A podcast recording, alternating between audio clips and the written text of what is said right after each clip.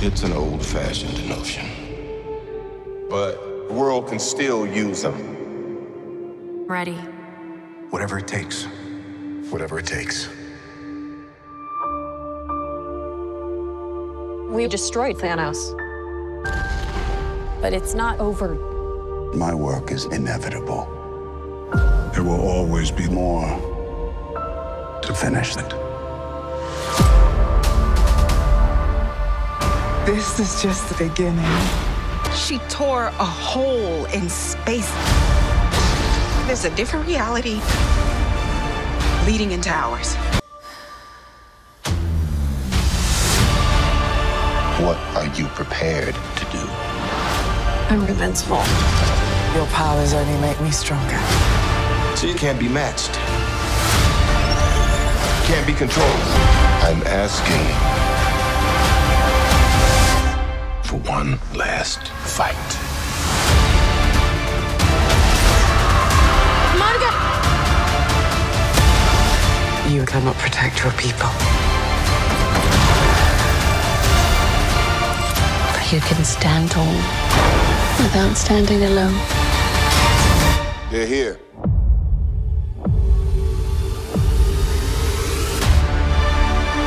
The Marvels, rated PG 13. Monica, you gotta fly. No, no, no. I... Black girl magic. In theaters Friday. Get tickets now. Shama people, and welcome to our 217th episode of Happiness in Darkness, the superhero movie podcast, where we discuss superhero movies from Marvel, DC, Dark Horse Image, and more. Naturally, as always, there will be spoilers, folks, especially for this one because it's a very new movie. As so you have been warned, I am one of your hosts, DJ Nik, and as always, joining me is my podcast partner in crime and wonderful friend, Mr. Keith Bliss. Hey, Keith, how are you today? Oh, I can't complain. I'm finally kicked that headache from last week. I'm all ready to talk about this Marvel's movie. It was a marvelous movie, and I promise I'll be making tons of Marvel puns all through this episode. Okay, well, I guess once again, there are spoilers, folks. You have been warned. So Exactly. as Keith was when mentioning there, today we are discussing The Marvels from 2023. This was directed by Nia DaCosta at her third directorial movie. Before this, she had directed the Candyman movie from 2021, which was a direct sequel to the 92 original. And before that, a crime drama film called Little Woods. Nia co wrote the story with Megan McDonnell and Elissa Karasik, while the score was by Laura Karpman. So, an all female behind the scenes team on this movie. And to put it into today's money, and of course, it did come out this year, 2023, this movie cost $219 million to make. And so far, has made 109 million at the box office and has a runtime of roughly one hour and 45 minutes. So this makes it the shortest MCU movie to date. So, uh, Keith, when it comes to general impressions, what did you make of this latest offering from the MCU? Well, it's kind of a mixed bag. I went into it very, I had set my expectations very low. And it was because originally I did not like the first Captain Marvel's movie, and just her presence in the MCU was very stiff. So I kind of went into this expecting the same stiff Carol Danvers, but I did like Monica Rambeau and the other young lady I just drew a blank on, Miss Marvel.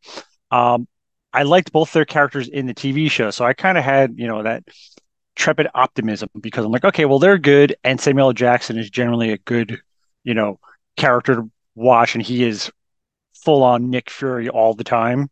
So going into the movie, I was like, all right, this could be you know good, bad, or indifferent. I was pleasantly surprised. The first 20 minutes of the movie was a little slow from my, you know, perspective, but otherwise, I, I we laughed our brains out. We laughed so hard we cried at several points in the movie theater. And the one thing I liked about this movie, opposed to say Ant Man or that dumpster fire Thor: Love and Thunder, is the comedy and the jokes were natural and more organic. It wasn't like an Ant Man where they just kind of like rapid fire. All it is is like a couple serious lines and just rapid fire jokes and sort of off the cuff takes. This was there's some dialogue, there's story, XYZ happens. And occasionally somebody says something witty and sarcastic and funny, and it makes sense. Like most of the stuff Samuel L. Jackson's character says, like, you know, um, Black Girl Magic or whatever it was. And I just died because I was like, that's not a real line. I saw it in the trailer. And he says in the movie, and I was like, oh, this is going to be great. So there was a lot to like. Don't get me wrong, it wasn't, you know, a amazing, perfect movie. Me personally, I cringed at the musical number in the middle of the movie. I was like, what the F is going on? I was very confused. But at the same time, I did get a nice chuckle at um, when they meet uh, Captain Marvel's arranged husband and they pan to her and she turns in her outfit turns into a magic dress. And I was like, oh, this is going to be amazing. This is like, it's so dumb. It's amazing. And it was. It was dumb and amazing all at the same time. You had to laugh. The song was a little cringy, but whatever. And the fact that he goes from singing to just talking in normal, you know, earth language, and the two women are like, wait, why is he not singing? And Captain Marvel, without missing a beat, goes, oh, well, he's bilingual. I damn near erupted in laughter. Actually, I probably did because it's a small theater. So a lot of the sarcasm and the quick wit and the jokes landed very well. So I, I will say this that it, you know, all things being considered, it was very well. On the one negative I could say is the big bad, the knockoff Ronan the Accuser was very forgettable, very generic, very everything. Like if you could check the boxes of generic bad guy, this character fell in it. And it was sad because the reasons behind this character's motivations were reasonable in their mind, completely flawed, but reasonable nevertheless. And it was just kind of a they glossed over a lot of things that happened off screen, like, oh, there's this stuff that happened on Hala after Captain Marvel did a thing, and they show you a flashback. But that's it. They you show the fall of the AI that they use. No civil war, but they just tell you about this. Like, well, there's this great civil war and all this stuff happened. They don't show you any of that. It was just all this off-screen hand wavy stuff. That part of the story that I thought was kind of weak and could have been developed a little bit more. But I get it. It wasn't a, a major pushing point for the story. It was a reason for the actions, but didn't really kind of move the needle per se. Um, I, I will say that Danvers' character did grow in terms of emotional and character development from the first time you've seen her in the Mo- Marvels movie to this movie, or Captain Marvel rather, from Captain Marvel to now, you see her grow and I'm going to say become more of her true self because at the different points in the MCU universe, you know, timeline, you see her at different points in her life. You know, the first time we see her, she's that arrogant pilot. Stuff happens to, and the next time you see her is a time jump of six years where she's been brainwashed for six solid years by the Kree. And then the next time you see her is when she's trying to figure out the programming, and at this point has now been what are we talking like 30 years now or more. So she's finally kind of worked out most of the programming. She still can't remember a lot of her life. So this is kind of like the new Carol 2.0. And I appreciated that because, again, when I first saw her, I thought she was very stiff in every iteration or, you know, kind of. Uh, and now you see her more of what she's going to potentially be in the MCU. So I'm glad. I liked the pacing of the movie, other than that initial um, Miss Marvel hump in the beginning, which was like 10 minutes. It went by relatively quickly. It was a brisk, was it 120 minutes or just shy of 120 minutes. And I will say, I wish they kind of, I feel like they cut a scene out at the end, which we'll get to at that point when we, we discuss the story further. That I feel like they they dropped the ball a little bit on one story point, but they could save it for you know the Marvels TV show or Miss Marvel season two or wherever else we're going to see uh, Kamala in. So we'll see.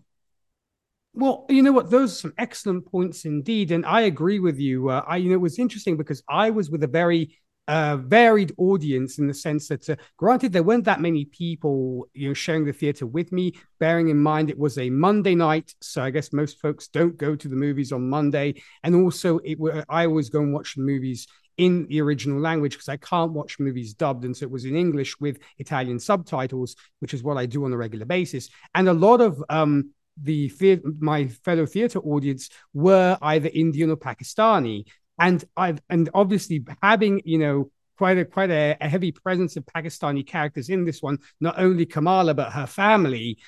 It seemed like the the audience really related to the kind of jokes and the family dynamics of the Khan family, and that seemed to be one of the the high points, at least for my audience. I frankly enjoyed it a lot as well.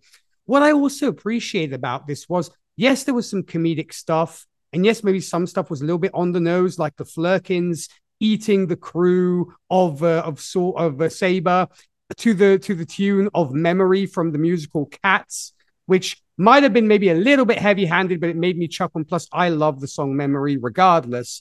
But we love that scene. We were all laughing, like crying, laughing because that scene was just amazing. Well, and you and you know, of course, I suppose they kind of had to throw in a, a, a, song from Cats, and one of the most of memorable songs, of course, is "Memory," which I believe opens the musical. But and of course, you know, you have to love the Flerkens. They're they're fantastic uh, little race there. What I also appreciated was, like I said, yeah, the comedy was there, but it wasn't excessive. And it would make sense there would be some comedic elements because of the fact that Kamala was present with her excitement of hanging out with her hero and, and what have you. So it was natural. And not to mention the Khan family, which are, of course, you know, a very sort of, there was entertaining and fun to watch. There's a lot of comedy in the Miss Marvel TV show what I was kind of blown away by when it came to this particular film was wow. So basically, Captain Marvel was the cause of the Kree Skrull War, which blew my mind. I was like, wow, because we never really got the origin of why the Kree hate the Skrulls and why they're hunting them. And it turns out it was all because Captain Marvel decided to go back to Hala, destroy the the, um, the, the Supreme Intelligence, and basically after that, everything went to hell. And I suppose in the in the to the point of that, the Skrulls got blamed, and that's what started everything, and kind of puts also, I guess, uh, Secret Invasion into perspective as well. So it's also an interesting commentary that when a hero thinks they're doing the right thing, they're actually causing more damage than doing good. Because you know Carol was, went on a rampage, destroyed the the Intelligence, and so on. And everything went to hell. So I appreciated that and of course, when we get to Dar-Benn, our villain, I will have quite a few things to say because it was it was a curious and it was an interesting villain to have when it came to this particular movie. And I will agree with when it comes to pacing. I mean, as I said, this is the shortest MCU movie we've had to date.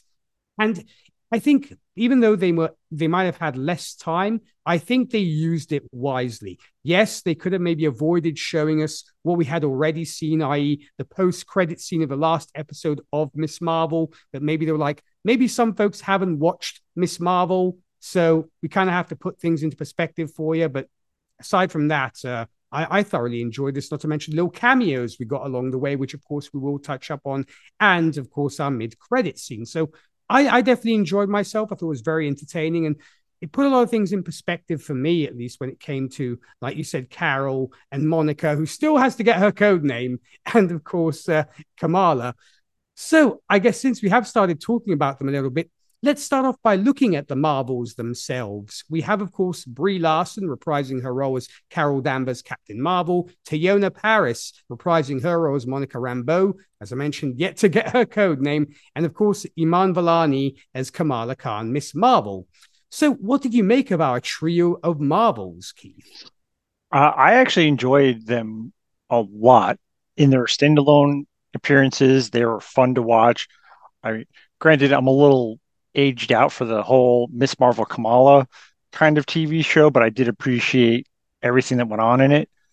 I like the fact that when Brie's character Carol and uh, Monica meet for the first time, there's that weird, awkward tension because she said at some point when um, she was what what like 12 or 13 that Carol's like, I'll be back when I've done whatever I have to do, and she never comes back. So I get why Monica's a little kind of jaded because she's been waiting for literally two decades or, or so.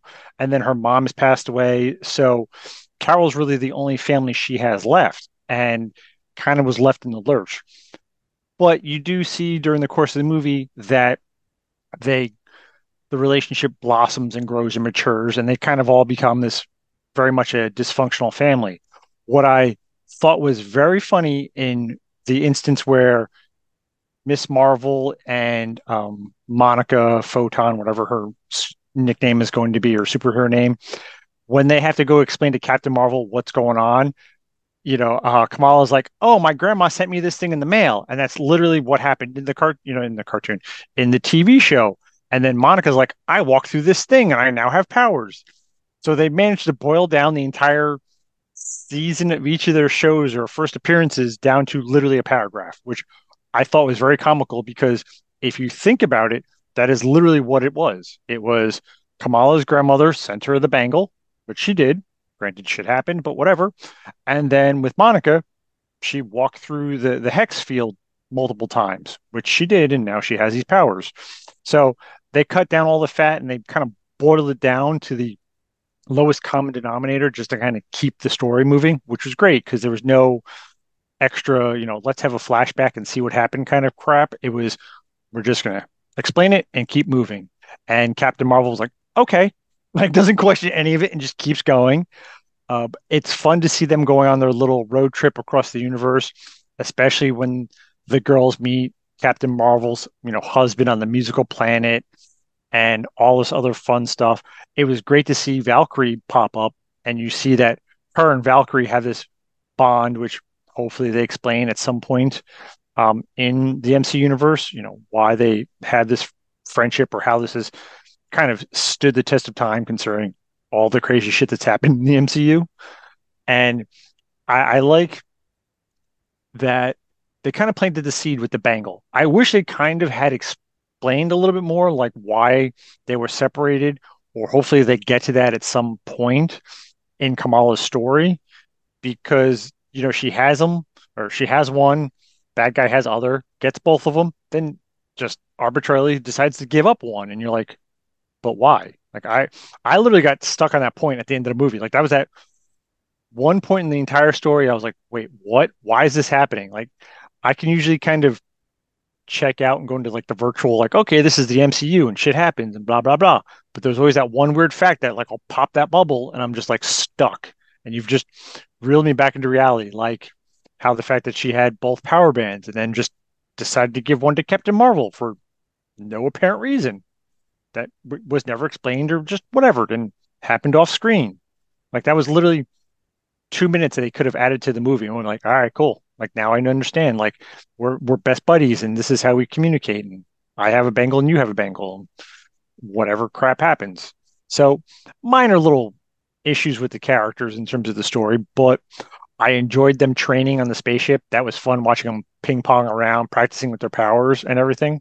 I will say I was very impressed that Kamala had some pretty epic fighting skills, considering she's only been Miss Marvel for eight months, maybe a year max. So that was a little weird. Otherwise, fun watch. I would legitimately watch these guys an entire TV series, watch a season of these three gallivanting around the universe, fixing like, you know, tears in space and time.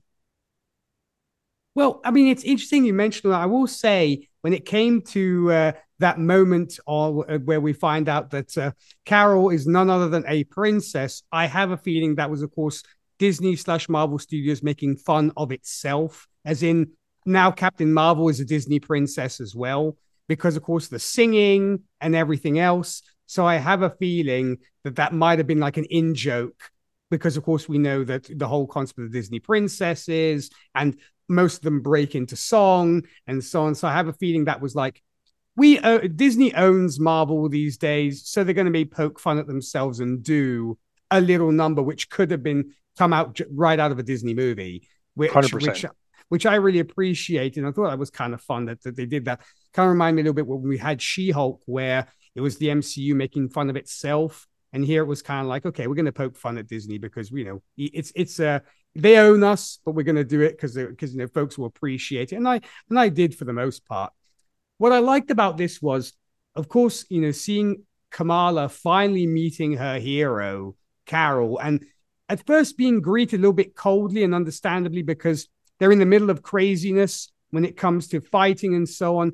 But then the fact that Carol turns around and apologizes to Kamala for the way she behaved, it might almost seem to be a redemption for the character itself, almost an apology to the audience. Not that she has to apologize, but it could almost be like, I'm apologizing to Kamala. I'm almost apologizing to the audience, as in, you always saw me as very sort of straight faced and unlikable. And I'm sorry if I came across that way, but that was just, you know, because of the way I was conditioned and the situation I was in. So I almost read that read that moment as not only is is she talking to Kamala, but she's also talking to us. And it was it was nice to see.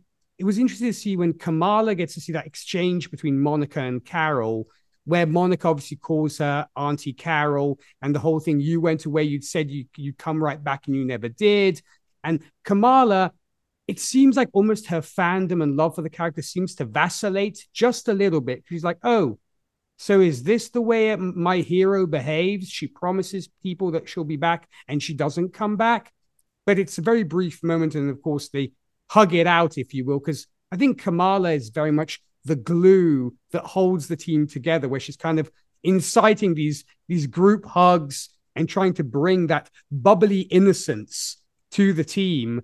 And I think both Monica and Carol uh, benefit from that and it makes them more cohesive and it gives the she's very much I mean I know it's a very tired phrase but she's very much the heart of the team when it comes oh, to how excited she is. Next to these two titans if you will that are Monica and, and Carol. But I, I really love that. I love their um, their chemistry. And also be interested to see where Kamala goes from here seeing as I guess now she has both negabands and um so she'll have that and the fact that she now is playing the Nick Fury of the situation by by showing up at people's houses, aka Kate Bishop, and saying, "I'm recruiting a team," which is of course a very a homage to uh, the Infinity Saga when it was Nick Fury kind of making bring his team together. So we'll have to see what happens when it comes to that. But uh, but I I like that, and, you could tell that Iman Vellani was having a great time playing this character, and also especially kind of imitating Nick Fury. So so that was fun. I I just I just love the um, the whole vibe between them. Also, as I mentioned, the fact that Carol Carol also kind of reminds me a little bit of Captain America in the sense that she's she lost her life and she's trying to come get back into the world and come back into contact with who she was before. Hence, she's still using the Skrull technology to kind of get her memories back. And so, so there is, I think, that struggle for her, and added to the fact that she hates being called uh, the Annihilator by the. Heck, if people called me the Annihilator, I'd be proud of that name. But I can see why, for her, it's very painful because she's carrying that burden. Maybe deep inside, she knows that what is happening in this particular adventure is on her. As in, she stormed the castle, destroyed everything, and now we have Dar-Benn is doing what she is doing because of what Carol did. So it could almost be um, a a lesson, if you will, of don't act uh, irrationally, or rather, don't let the anger consume you and rush out and destroy stuff. Maybe think about it a moment before you rush in. I mean, I know the blood is boiling at that time, and like I want to destroy everything that was done to me. But it can. I think it also shows like the consequences of acting possibly a little too rashly in this. Like I said, literally going, you know, half cocked and just destroying stuff, and then you know you get the consequences that we got in this movie. No, I agree with you. I, I think that's kind of the character flaw for many of our leading heroes in the Marvel universe. You look at, say, Iron Man, Iron Man 3, he provokes the Mandarin. You look at uh, Doctor Strange, he goes and reads the Darkhold and kind of creates all these incursions. So it's very much the the strong-willed characters kind of go off half-cocked and cause a lot of this collateral damage. Hell, I mean, look at Tony Stark in Iron Man 2. He creates Ultron by on purpose, but by accident. You know, he created it for a good reason, but you know, everything goes sideways. And I think that's kind of one of these things that you could be the good guy but have bad consequences. You know, Captain Marvel thought she was doing good, but didn't think you know this all the way through. This is kind of like she is like the Thanos to the Kree, basically. She is Thanos to Kree. That's why she's the Annihilator. So that's why it's kind of an interesting flip of the coin because we're used to seeing Thanos, you know, kill half the universe. Well, Brie Larson basically did the Captain Marvel's character did the same thing to the Kree, but she's the good guy. But you know, not to the Kree. She's the bad guy. She's again the Thanos that ruined their civilization. So it's all perspective, basically. It very much is, and I would I I had kind of forgotten that you know the, the supreme intelligence basically kept Hala together, as in without it, the sun goes out, the waters dry up, and basically Hala is a dying planet. And I wonder whether Carol knew this when she went off to do what she did, or she simply did not consider what her actions would cause. And she was just, as I said before, so consumed by rage and desire for vengeance that she's like, didn't even think that basically by destroying the supreme intelligence, you are literally condemning Hala to death. Uh, that's a, a, good question. I don't know. She may not have realized that because of all the civil wars prior that the Supreme Intelligence was essentially keeping everything spinning, and you know just thought that like she knew that the Supreme Intelligence was you know the ultimate you know end all to be all that ran the civilization, but she may not have realized how much of the civilization it actually did run. So that's again the poor planning. Oh, it very much is the poor planning. And I do agree when it comes to Monica being a little bit um, skittish, if you will, when it comes to Carol, and a little bit standoffish, because understandably, she kind of holds a grudge when it comes to the fact that Carol abandoned her. She very much has abandonment issues. Like you very well put, you know, she's still, I think, reeling from the, the death of her mom from cancer. And added to that, her aunt, you know, her, her aunt in, in her eyes literally never showed up when she needed her the most. And of course, we had that whole thing of, uh, being reminded that Monica was among the victims of the snap. And so there was also that trauma as well. And she was she pretty much had to fend for herself and go it alone without Carol. And so I can I can I can't blame Monica for feeling resentful towards Carol at first. And then but then of course you know it is short lived and they're they're back on they're back to being friends again. And Monica then you know literally um, performs the ultimate sacrifice, which of course uh, we will be we will discuss more when we get to our mid credit scene. But uh, I, I, in fact, I was kind of worried. I'm like, oh, okay, is this going to be the end of Monica? No, it can't be. But uh, before she even gets her code name, I doubt it. But uh, it was uh, it, it, was curious the fact that she had this very much um, desire of you know I want to do good and I want to the point to where I know that our, our plan is going to um, mean I'm going to be locked out on the other side of this wormhole, and that'll probably be the end of me. So there is very much that spirit of self-sacrifice, which I guess is she might have inherited from her mom, who was always about doing the right thing and being a hero and so on. That and thus she was being a hero the way she knew how. Obviously, as far as Carol and, and the Kamala are concerned, uh, Monica might as well be dead, even though I guess there is that hope between them that will that she'll be back. In fact, we get that very sweet scene at the end of the film where Carol and Kamala are in the plane, in Monica's plane, and like, I'm just keeping it here for when Monica gets back. Or rather, Kamala says to Carol, I'm keeping you're keeping it here for until Monica gets back. And Carol repeats that phrase. So once again, uh, Kamala being that the heart and the voice of hope that Monica is not lost and that she will return. So I, I really like that. And uh, and I thought uh, to, to add to the fact of Miss Marvel being so geeky, she was literally trying to figure out a name for Monica, which I thought was was hilarious. And uh, she even came across some names which might actually have been Marvel characters in the comics. So there was uh, there was that that was that was kind of fun too. So I, I appreciated that. So uh, anything else on these three characters, Keith, before we get to our next one? No, I, I think we we kind of covered everybody pretty thoroughly. Alrighty then. So I guess then let's look at our villain, if you will. We have Zawe Ashton as the accuser, Dar-Benn, who is, of course, a made up character. She is not in the comics.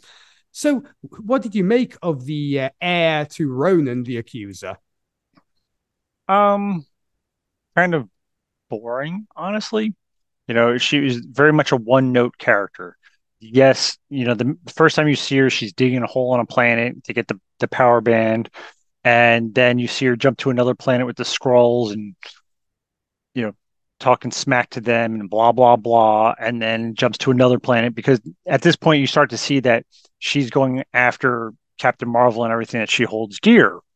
And while I understand it, because theoretically Captain Marvel took away everything she held dear. She's just, you know, returning the favor, as it were. Uh, with that being said, and I've I've said this about the Skrull TV show, or you know, in, uh, Secret Invasion with the Skrulls. There are so many freaking planets in this universe that like they could have siphoned off 99% of this stuff from other planets before we even got to this story.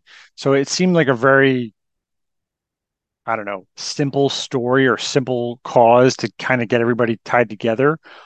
Um, with that being said, again, to her people, she's the hero, and Captain Marvel is the villain. So it's all based on perspective. Granted, in the bigger universe, she is technically the villain because she's trying to destroy planets and kill races and, you know, just wipe things out because of, you know, Captain Marvel. Um, I I'm not sad that she didn't make it past the end of the movie because again, there's not going to be much for her character to do other than see that Captain Marvel holds up her end of the promise by restarting their son. Okay.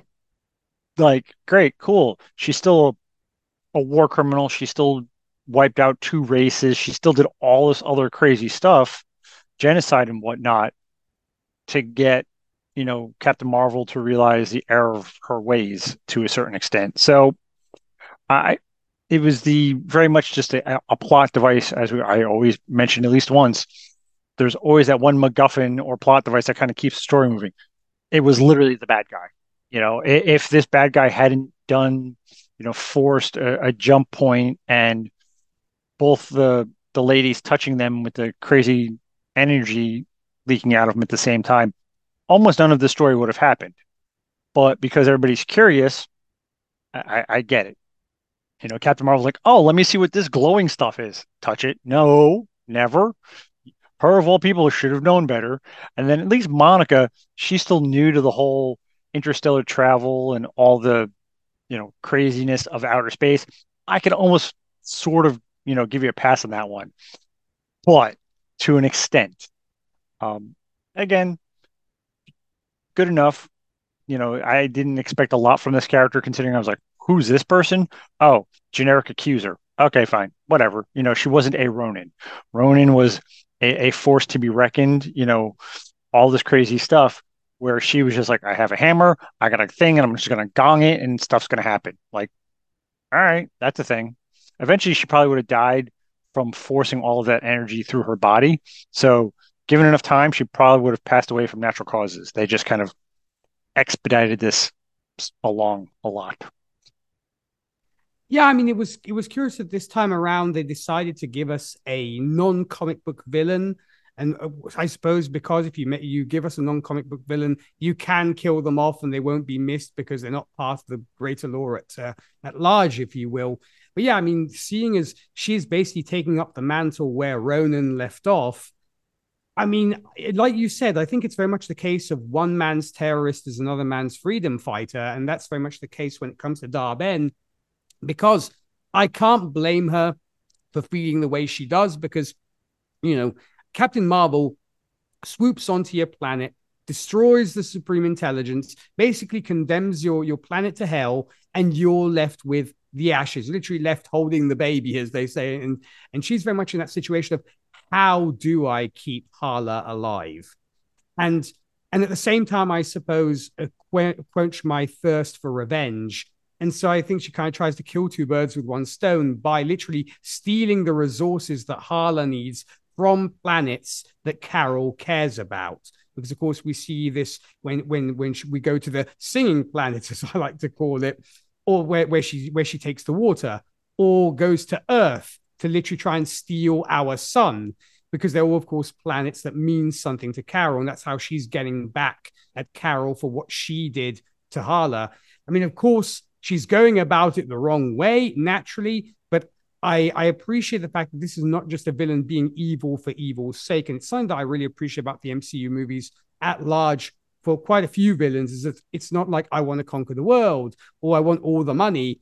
There is literally a, a, a greater motivation to these villains, and Dar-Benn is definitely one of them, where it's like, I want to save my planet. And she's literally going to any and every extreme for that to happen, even if it might be obviously uh, criminal or reprehensible, she'll do it. And at the same time, of course, because the grudge she bears Carol, she's like, I'm going to try and hurt her in the process while I do this. So so I can see that. And yeah, I mean, I didn't really see the, this character lasting past this movie. And then, of course, when we got that moment of she's wearing the, the two bands and then kind of bashes them together and then just literally, you know, turns to ash. Like, wow, okay. So be interested to see the next person who tries to handle wearing both of them if they are worthy, if you weren't able to handle them. It could almost be another case of um, you have to be powerful enough, like with the Infinity Stones, to be able to wield an Infinity Stone, hold it in your hand, or add it to a weapon, or what have you. So, be interested to see if you know, if Kamala has both bands, uh, ostensibly eventually, whether she will be able to control so much power, and whether she might, you know, get get an upgrade and become Quasar. Because that was something I was thinking about, and you and I talked about this, whether this could have been a roundabout way of introducing Quasar some way, somehow. Yeah, that, that's what I was thinking, just because of you know the history of those bands, and that's maybe they're saving it for another character or something. But I, I feel like they've set Kamala up to be the next Quasar. They do explain, you know, she is a mutant to a certain extent, and she's technically half alien because her was a great grandmother or great great grandmother from another dimension. So she she is technically a mutant. So we could see this go any number of ways.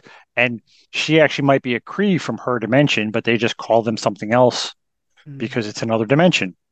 It'll be interesting. I, I hope they turn her. It's weird. Like I, I'm that I want her to be Quasar, but then at the same time I don't. I want her to be her own character because she's a character. Granted, she's in name only based on the comic book, but she has shown that she has um, enough. I'm trying to was enough story left in her to kind of keep her in the universe for much longer, opposed to like, oh, hey, remember that America Chavez girl? Yeah, we're just going to stick her somewhere and we're going to forget all about her and never mention her again. Or, hey, remember that kid in Iron Man 2? Yeah, nobody does either. So cool, let's go. And then we're going to forget about him also. Or, you know, all these other like random characters that they may be setting up for the long game of, you know, the champions or young Avengers or some other iteration of young Marvel superheroes but I feel like her character could go one of two ways, and I'm interested to see where it goes. Mm. Well, no, that's a, that, that's actually a great segue because uh, getting to that point, we do get some fun cameos which could likely play into future films. You know, we did of course mention we have Tessa Thompson briefly appearing as Valkyrie, who shows up and, from what I gather, transports those Skrulls to New Asgard. So I guess increasing the, the, the Skrull population that we already had on Earth. And you wonder where then eventually all the Skrulls will then just move to New Asgard. It's hard to say, but I'm assuming that's where Valkyrie took them. And, and like you said, it'd be interesting to see where, how, why Valkyrie and Captain Marvel are so, such great friends to the point where Valkyrie calls her Marv as a nickname. So like, they must be pretty tight to have that kind of that kind of relationship. And of course, we have Hailee Steinfeld, returning uh, towards the end of this film as Kate Bishop Hawkeye. So, do you have any theories when it comes to either what role Val- Valkyrie might have, or the fact that Hawk, that Kate Bishop coming home has that encounter with um, with Kamala, who is literally trying to recruit her? Well, I think with the Hawkeye, uh, Kate, Kate Bishop, that's going to be the the baby steps of introducing the Young Avengers or the Champions because the Champions has Kamala and um, uh, Ironheart, which we still haven't really fully embraced yet. and a lot of the younger characters. So there's potential, or they could even go a completely different route and go something more of like, um, they go to like Shield training camp together or something to that effect, where they all train together and become this team, and that's how they almost like they do a TV show like Agents of Shield, where they gather this group of young kids together that have powers and abilities, and then train them to become the next Avengers, or you know they lock them away and keep them as the um, ace in the hole, depending on what's going on with Kang. Because for all we know, Nick Fury could know about Kang, and he's just kind of again setting up this extra safety measure with these young Avengers because why not? It's he he always has a plan B for his plan B. um, in terms of Valkyrie, what kind of confused me a little bit is the fact that they took the remaining survivors of the Skrulls and uh, took them to New Asgard. Why they didn't do this after Secret Invasion, I don't understand. So it's kind of a weird, like head scratching moment. Like if you could have done this all along, why didn't you do this sooner? And I guess the argument could be is like, well, the Skrulls were set up on these planets and blah blah blah blah blah.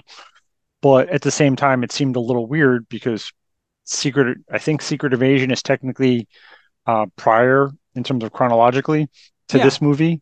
So reasons, and then well, I hope it's prior to this movie because then we have a Super Skrull kicking around the universe that we never see. So I don't know. Um, I guess we'll have to look at the magic eight ball of Marvel, um, Disney Plus, and find out where they stick this movie. Uh, there's a lot of potential. There they could be setting up for the Age of Ultron, like a weird or Age of Kang, I should say, and you know see where that goes. I hear that potentially they're going to have Mephisto in the universe, and that's another character that will be crazy overpowered. But I like the thing I like with Mephisto is he loses, but he's fine with that. Like he's there his long game is long, like way the hell out long. Like he he starts things in motion now that he knows they aren't going to pay off for like decades. So there's a lot of potential with Mephisto. So I, I think depending on where they go with things, there's a lot of potential for the next two phases of the Marvel universe. And then Secret Wars is definitely shaping up to be a very interesting movie, and we'll talk about that when we get to the mid-credit scene. But I, after watching that mid-credit scene, I was very like, "Ooh, ooh, Secret Wars! I know what story they're doing." Like I started geeking out hard, and my girlfriend's like, "What is wrong with you?" I'm like, "I know what story they're they're pulling this from." And she's like, "What?" I was like, "I know, I know." And like I tried to explain to her, and she just looked at me like I was crazy. So I'm actually not that I don't care what happens between now and Secret Wars. I'm looking forward to Secret Wars probably more so than I was prior because of the special guests that we get. Mm-hmm. Yep. And we'll definitely talk about those. I actually did have a question for you. Do you think it would be kind of cool or we might get the fact that now in the future, when it comes to potential young young Avengers shows and such, if we get like we used to get in the Infinity Saga of a scene where Kamala shows up dressed like Nick Fury, like she did in this one, talking to the individual characters with the kind of famous phrase of "I'm assembling a team." Do you think we might get that? That would be amazing. And like each time she screws it up, like she just like trips over like a lamp or something stupid because it's Kamala and she's very klutzy. So yeah. I think that would be great. Uh, or like one point, like she's there and then like Nick Fury pops up behind her and, and just something. But I hope she's the new Nick Fury of the Young Avengers, or at least until obviously Nick Fury shows up. That way, it's a nice little homage to his character because you know Tony Stark popped up in the Hulk, and then Agent Coulson, and so on and so forth. So I, I like the fact that I, I, would definitely sign on to that. I would too. I mean, I thought I, that's why it made me chuckle when it, that scene came because we literally have Kamala sitting in a chair with her back to Kate, and at first it almost I was like, are you poking fun at either Nick Fury or at uh, the the current Black Widow when Kate Bishop got home and she was there, she's like Kate Bishop and stuff, and so it seemed that kind of moment. But I, I really appreciate it, and I wonder whether this is sanctioned by Nick Fury. I think it would be, and it wouldn't be happening under his nose without him knowing it. So uh, he probably was like, Kamala, I, I, might need you to, to recruit some folks for me. I'm thinking. I don't think Kamala snuck under Nick Fury's nose and decided to randomly go around calling people. I don't know, but who knows? I, you know, it's a 50 50. It, it could. It could have gone that way. And it'd be funnier if it does. And then, like, he finds out when she recruits the last person and he's like, what in the hell? You know, all Nick Fury. What the hell are you doing? Or some other Nick Fury isms.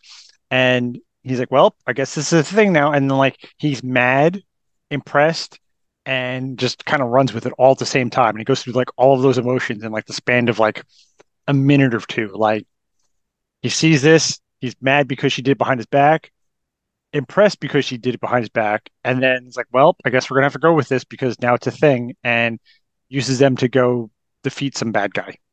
Mm, that that might be it. I did, like I said before, I mean, I don't want to dwell on it too much, but it did kind of make me smile seeing Kate coming home in her Hawkeye costume and literally all the lights are off and we hear Kamala's voice because it was very reminiscent of the one Nick Fury and also Yelena Belova in the Hawkeye TV show where she's just like waiting.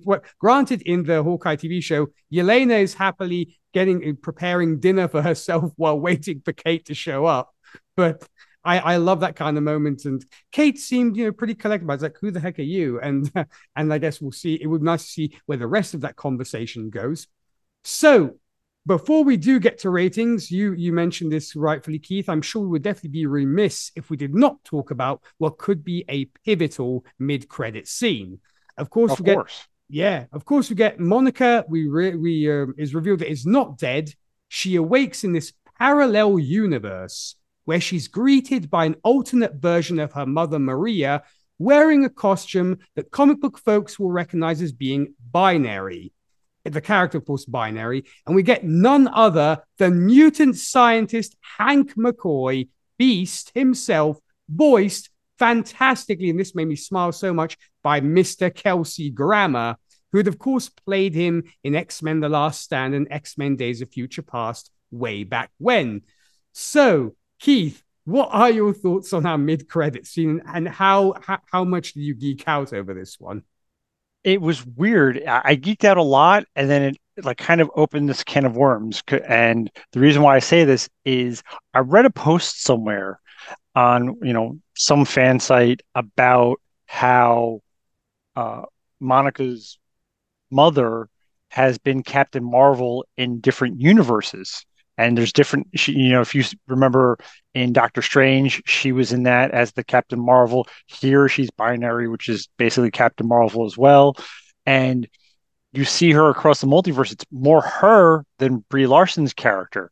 So there's this weird rumor floating in the universe that she is a nexus being meaning she's the only one in the universe. That's why there's only one uh, Carol Danvers in all the multiverse. Same thing, like there's only one Scarlet Witch. So it'll be interesting to see that play out. The fact that you know they keep bringing her mother back as this, you know, in this case binary, and in you know the other one was Captain Marvel, and so on and so forth, is kind of cool. I like the fact that they keep bringing her back and keep her in the flow. The fact that they got Kelsey Grammer to voice Hank was cool. The CGI was a little cringy, but I get it. You know, they only had so much time, and Kelsey Grammer is a little bit older, and he probably didn't want to sit through, you know, 12 hours of makeup just to do like three lines of dialogue. So I get it. The fact that they also mention Professor X is cool. I'm just curious as to like which universe this is because we saw in Doctor Strange that Scarlet Witch murdered the Illuminati in that universe. So I'm wondering where this one is. Like, it'd be great if it's like, you know, universe, you know, blah blah blah 94, and that's for the X Men from the 94, or double O whatever for the early thousands. That would be amazing. Just the fact that they keep the years of the movies as part of the universe code, and I'd be like, all right, sign me up. I'm interested to see where all these characters go because you know, seeing Patrick Stewart again as Professor X would be awesome. Wolverine, hell, Nightcrawler, all of these characters. There are so many of these OG X Men that if they bring it in correctly, would be amazing. And I think that's where the Secret Wars kind of plays in because this is where they'll fold all this these multiverse characters into a single 616 or whatever number they're going to go with the dial, you know, of the core MCU planet. And that's going to be the new Marvel universe from that point forward. So then you'll get your X Men, you get your Fantastic Four, you'll get your Silver Surfer, Galactus, yada, yada, yada, Doctor Doom, all these other crazy characters. So I'm optimistic. It just depends on who they cast for all these characters. So there's a so much potential because of this one crazy two minute scene that you know it now opens up the multiverse. And then obviously we have loki and whatever the hell happened in his tv show which i don't know because i haven't watched this season yet. Don't spoil it DJ Nik. I promise i won't. But i will say this um I, I don't know whether the reaction was like in your theater but as soon as we got that moment and we saw uh beast from the back and Kelsey's voice, and of course, the OG theme from the X Men from the 2000s movies. Major gasp from my audience. They Same were like, oh here. my God, it's amazing. And I had not checked X, formerly known as Twitter, recently, and I'm sure that the news probably broke and folks had been horrible and spoiled it for others. But here, nobody was expecting this. And I was like, oh my God, this is amazing. And I think you're right on the Secret Wars point or for all we know, this might actually be the way we bring Deadpool into the MCU. Seeing as why Deadpool Wolverine, you know, Hugh Jackman is reprising his role as Wolverine in Deadpool 3. So this might be that universe. That that is possible. We I that'd be great too because you know uh, Wolverine is his normal age opposed to old man Logan age. So I'd be fine with that. That'd be even cool to get an X23 now. We're talking about multiverse. There you go. I'll take X23 and the Young Avengers. I think that'd be a cool, cool one to add in. I think so too. I mean, I believe that Deadpool 3 is supposed to be the movie, should we say, that brings Deadpool into the MCU. I mean, it's because that seems to have been the consensus. Granted, knowing the Deadpool movies will probably be super far out and R rated and what have you. So that might not happen just yet, but it might they might be building the blocks to finally getting the introduction to mutants. So I was really, really excited about this this mid-credit scene. And it makes me even more excited, like you, for the future Marvel movies. I mean, I know a lot of folks um there seems to be a bit of apathy when it comes to the MCU lately in superhero movies which pro- it might be why this particular film is not doing as well as people hoped, or should we say, you know, the, the higher ups hoped. I don't think it might be people just hating on it. Um, one of my one of my friends on the internet, Chrissy, actually brought this up about it's probably more apathy than hatred because, uh, as she rightfully said, if you hate something, you're literally taking making the effort to express how much you hate something. Whereas apathy, you're just like, I don't care. I'm not going to go to the theater. It just, it's just over for me. Because me, a lot of folks after the Infinity Saga happened, like, okay, that was a thing. What's next? So then they're not as invested in the superhero stuff anymore, which could be why these movies are not making the huge bucks they made before. Do you, do you have any thoughts on that? No, I, I, would have to agree with that just based on some uh, com- comments and conversations I've had on social media and even um, at my different jobs, people were kind of at that. Well, I'll wait for it to hit the streaming service. They're like, eh, well, you know, I, have seen all the other ones and they weren't really that great. So it's very, very much apathy. I, I know, you know, a couple of our mutual friends like Holly, she loved it. I know other individuals that you know you and I communicate with, they all loved it. So I, I think depending on your level of nerdism, that really kind of dictates if you enjoyed this movie or not. You know, people who are more like just the MCU fans, they're very much like, eh, it was okay. People who are diehard comic book nerds or sci-fi nerds or you know things of that nature, they understand the big picture. This is one of those movies sort of like a tie-in issue with a giant story arc in the comics where it's like 97 issues and each comic book has like one panel of random dialogue that if you cut it out it makes perfect sense in the grand scheme of things. But overall it's just like well this is kind of a, a filler story to kind of keep us you know entertained with you know character B, and this is kind of one of those stories where like there's shit going on in the MCU, but at the same time it also ties into this overarching story, which happens to be the Kang Dynasty and Secret Wars. So while we may not necessarily see every MCU character in say the Kang Dynasty, we'll see them in Secret Wars because again, this is setting up the long game. So I, I think diehard fans will be impressed. MCU fans or quote unquote movie fans, they're going to be like, meh, I could skip this and wait for you know Disney Plus or you know some other streaming service. And I think that's both DC and Marvel. Granted, DC shot themselves in the foot by saying everybody that nothing that comes out now is relevant anymore. That killed their revenue stream. Disney, or um, with everything, kind of, I think, flooded the market with necessarily sub quality stories in some respect. So I, I, think like next year, I think we only get one Marvel movie. I think if I remember correctly, they're only doing uh, Deadpool. That's the only Marvel movie for 2024. So far, they're the only learning... one scheduled is Deadpool 3, yes. Right. So they're learning their lessons. They may, you know, bring in another TV show, but they're kind of not beating us over the head with too much crap, which I mm. appreciate. Yeah, because as far as I know, we're getting what we're getting the, the TV show Echo in January, which will be obviously the MCU TV show, which will be Echo's kind of solo stuff. We'll see what that happens with that. And then, like you said, the one that's been confirmed and slated for for 2024 is in fact Deadpool 3. So I guess we'll see how uh, how that pans out. I'm I'm personally uh, looking forward to and genuinely uh, excited and interested into seeing where where this next phase of the MCU will go.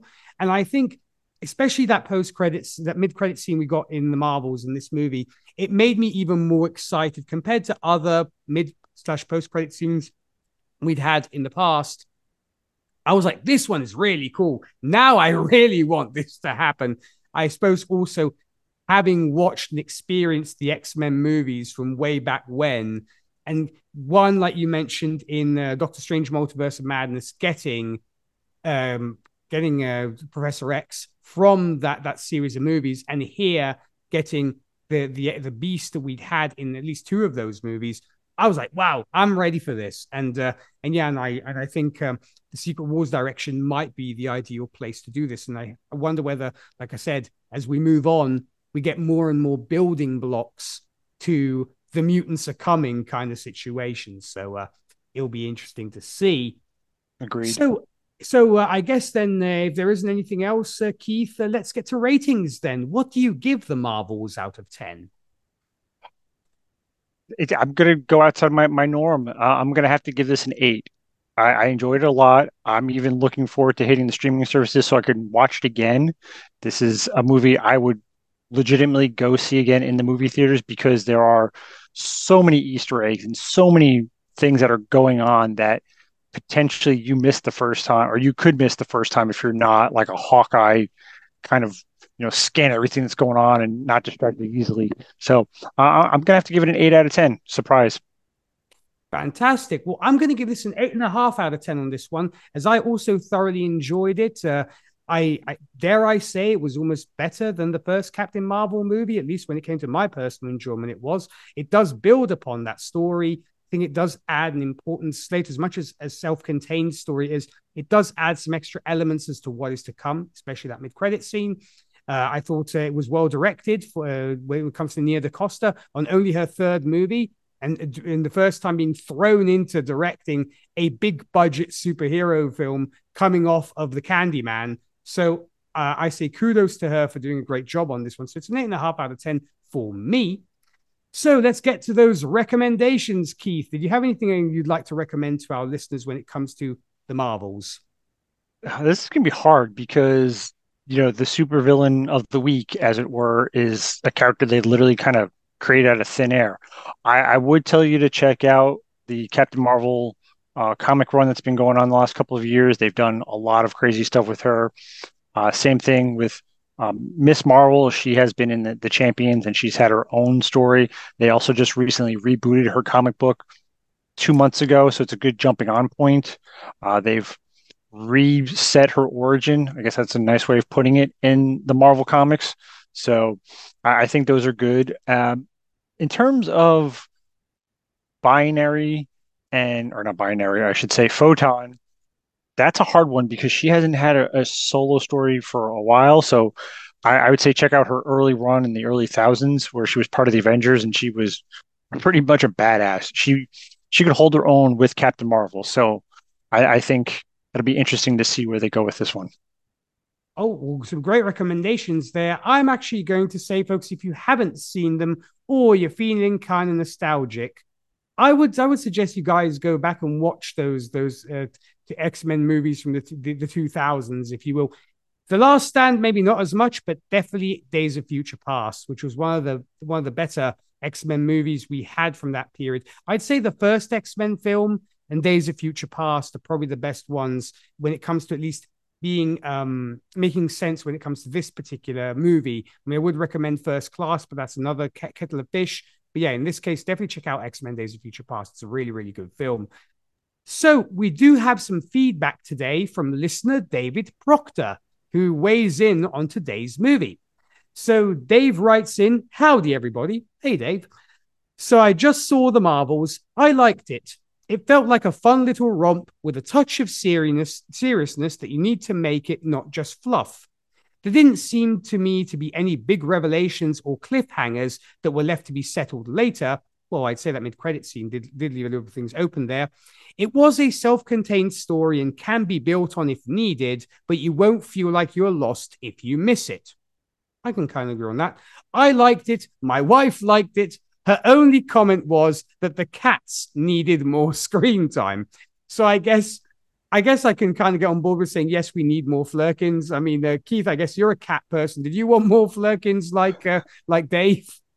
I I would not be opposed to more Flerkens. I'm gonna have to agree with him that one. It was one of those, you know, when you see her, you're like, okay, she's getting a little older and everything, and then the, the crazy Flerken eggs, which was amazing.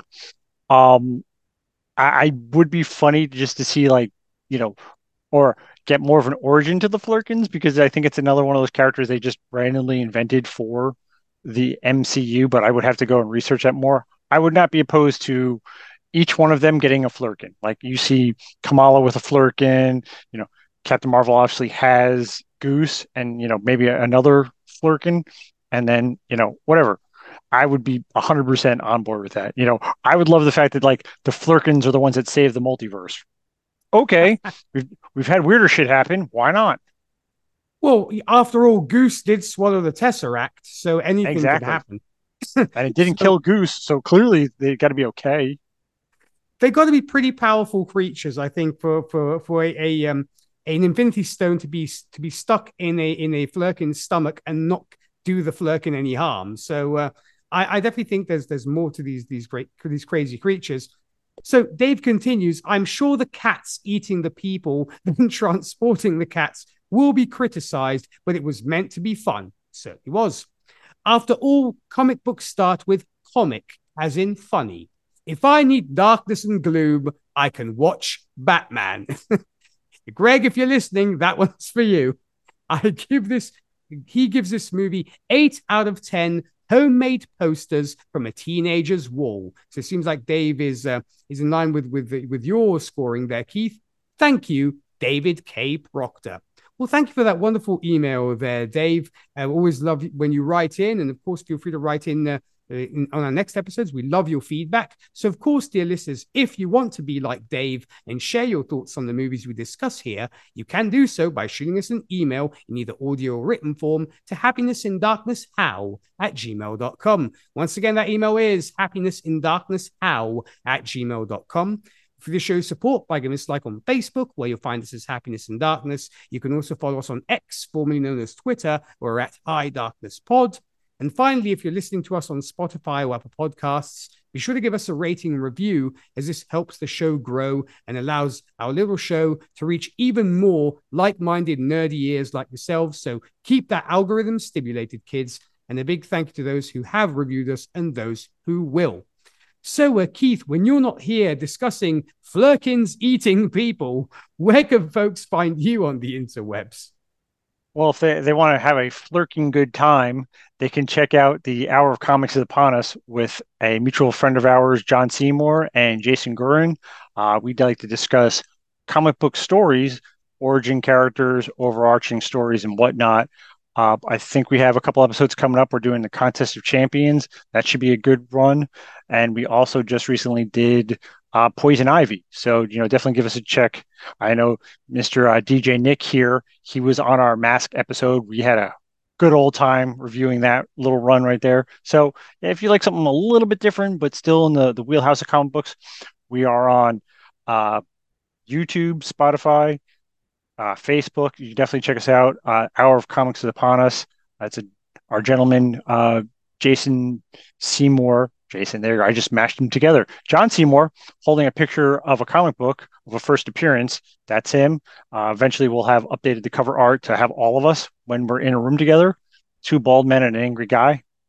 Figure out which one the angry guy is fantastic. Well, I definitely look forward to that reunion of uh, the trio from the Hour of Comics is upon us. And definitely, folks, be sure to check out that podcast. It's very entertaining. And I'm not just saying that because I had the pleasure of guesting on it, but it's it's a really good show, and it's uh, it always makes me chuckle when I listen to it. When it comes to me, for you country music lovers, I can be found hosting the radio show Whiskey and Cigarettes, where we play the very best and nothing but the best of country music for you guys from Alabama to Zac Brown. For more information about that and where to tune in, you can visit our website, which is whiskeyandcigarettesshow.com. Podcast wise, you can also find myself, Zan Sprouse, and Rachel Friend on Gold Standard, the Oscars podcast. We're reviewing all the best picture winners in chronological order. Coming up, we will be taking on The Shape of Water, which I think is going to elicit quite a few interesting conversations indeed. And last but certainly not least, myself and Charles Skaggs can be found on the Fandom Zone, where we are reviewing, we're ending our review of Loki season two. This week, we will be uh, reviewing the sixth and final episode of that season. And yes, there will be a lot to talk about, but I won't say any more. And things to come on this show. Next time, we'll be heading all the way back to the 90s as we'll be taking on the 1990 Warren Beatty film, Dick Tracy. So, Keith, anything else you would like to add on our next movie or anything else before we sign off? You know me, I'm a sucker for a good pulp movie, and Dick Tracy falls square right in the middle of that one. So, I'm looking forward to watching this one. It's been a couple decades since I've seen Dick Tracy, so it'll be fun watch. I'm right there with you. A now what 33 year old movie, so we'll see how it holds up. Uh, it's been a while since I've seen this one, so be to, to catch up again with Warren Beatty and Madonna, and I believe even even Robert De Niro's in this one. So uh, it's going to be a it's going to be a fun one. So for of course, folks, we will see you next time with Dick Dick Tracy. Until then, thanks as always for this show and for the privilege of your time. Stay super. Ciao.